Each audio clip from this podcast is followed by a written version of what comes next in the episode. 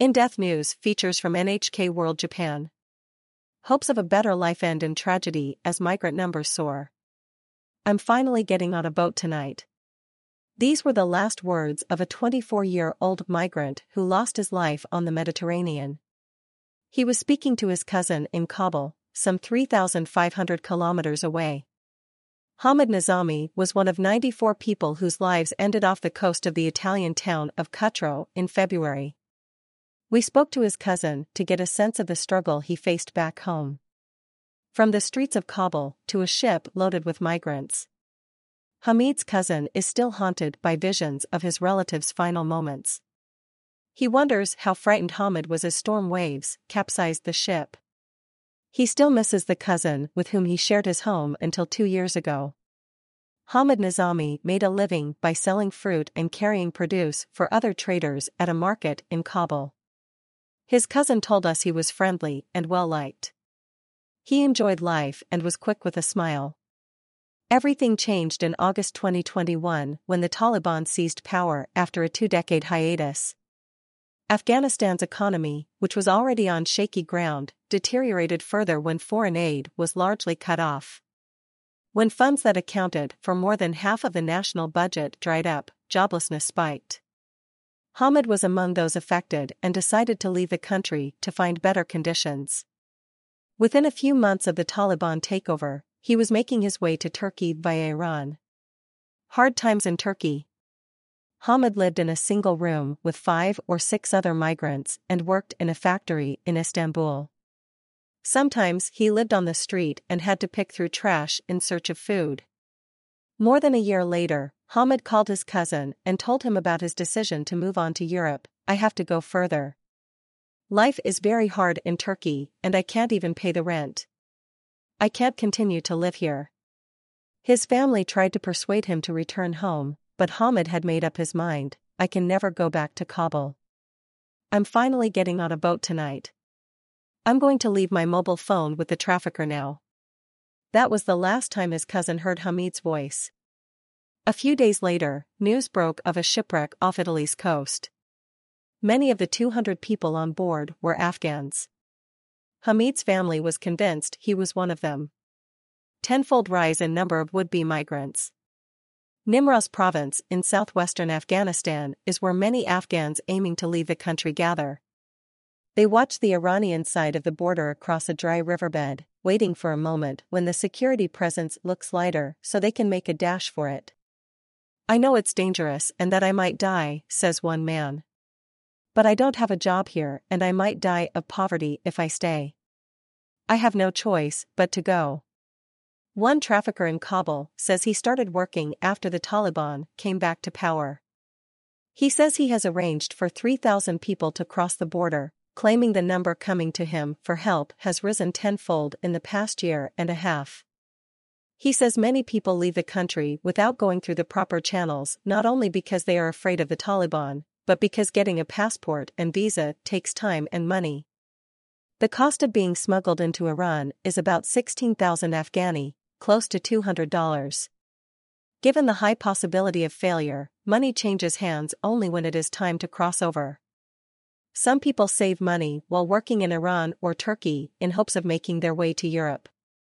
But even getting settled in one of these way stations is an arduous experience that not everyone can manage. The trafficker describes the dire conditions of trekking into Iran. If you take 10 people across, one may die, and, if the weather is bad, that number will be higher, he says. Some people are shot by the guards. Even if you get to Turkey, you will face harsh conditions.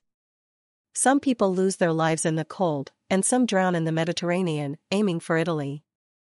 Still, it's much better to drown than to be here. In Afghanistan, food shortages caused by prolonged drought have put many people at risk.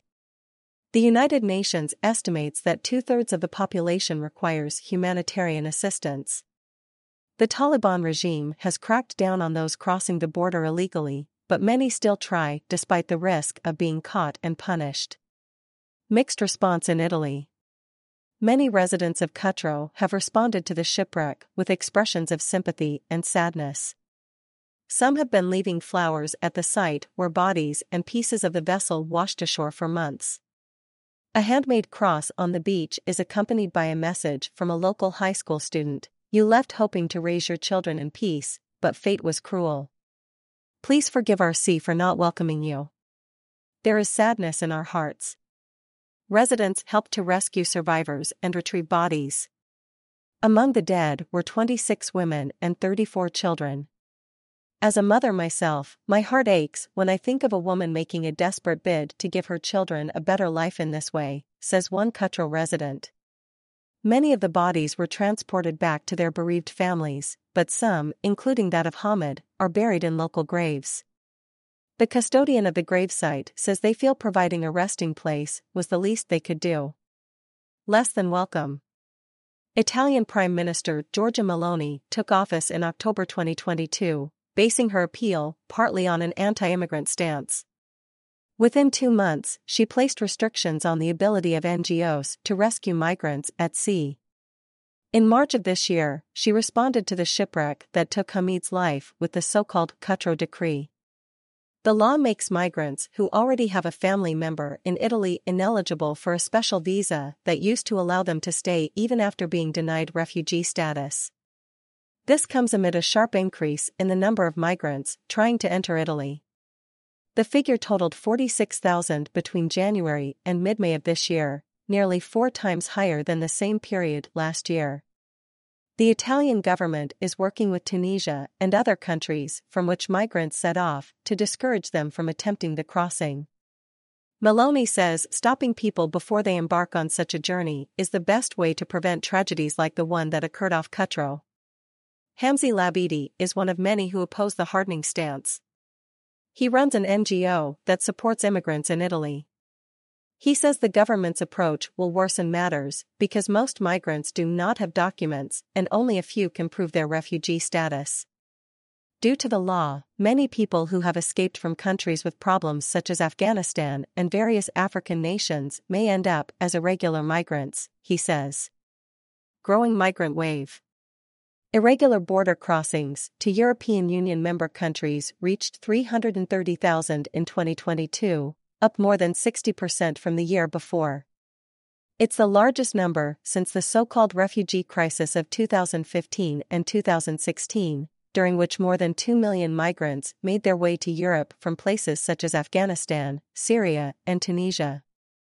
Russia's invasion of Ukraine has drawn yet more attention to the plight of people hoping to escape harsh conditions. Conflict, climate change, and soaring prices of basic necessities mean migrant numbers are likely to continue growing. This makes the question of how to prevent tragedies of the kind that befell Hamid more acute than ever. Matsuo Keisuke, NHK Islamabad Bureau Chief, Tamura Jinga, NHK General Bureau for Europe. Correspondent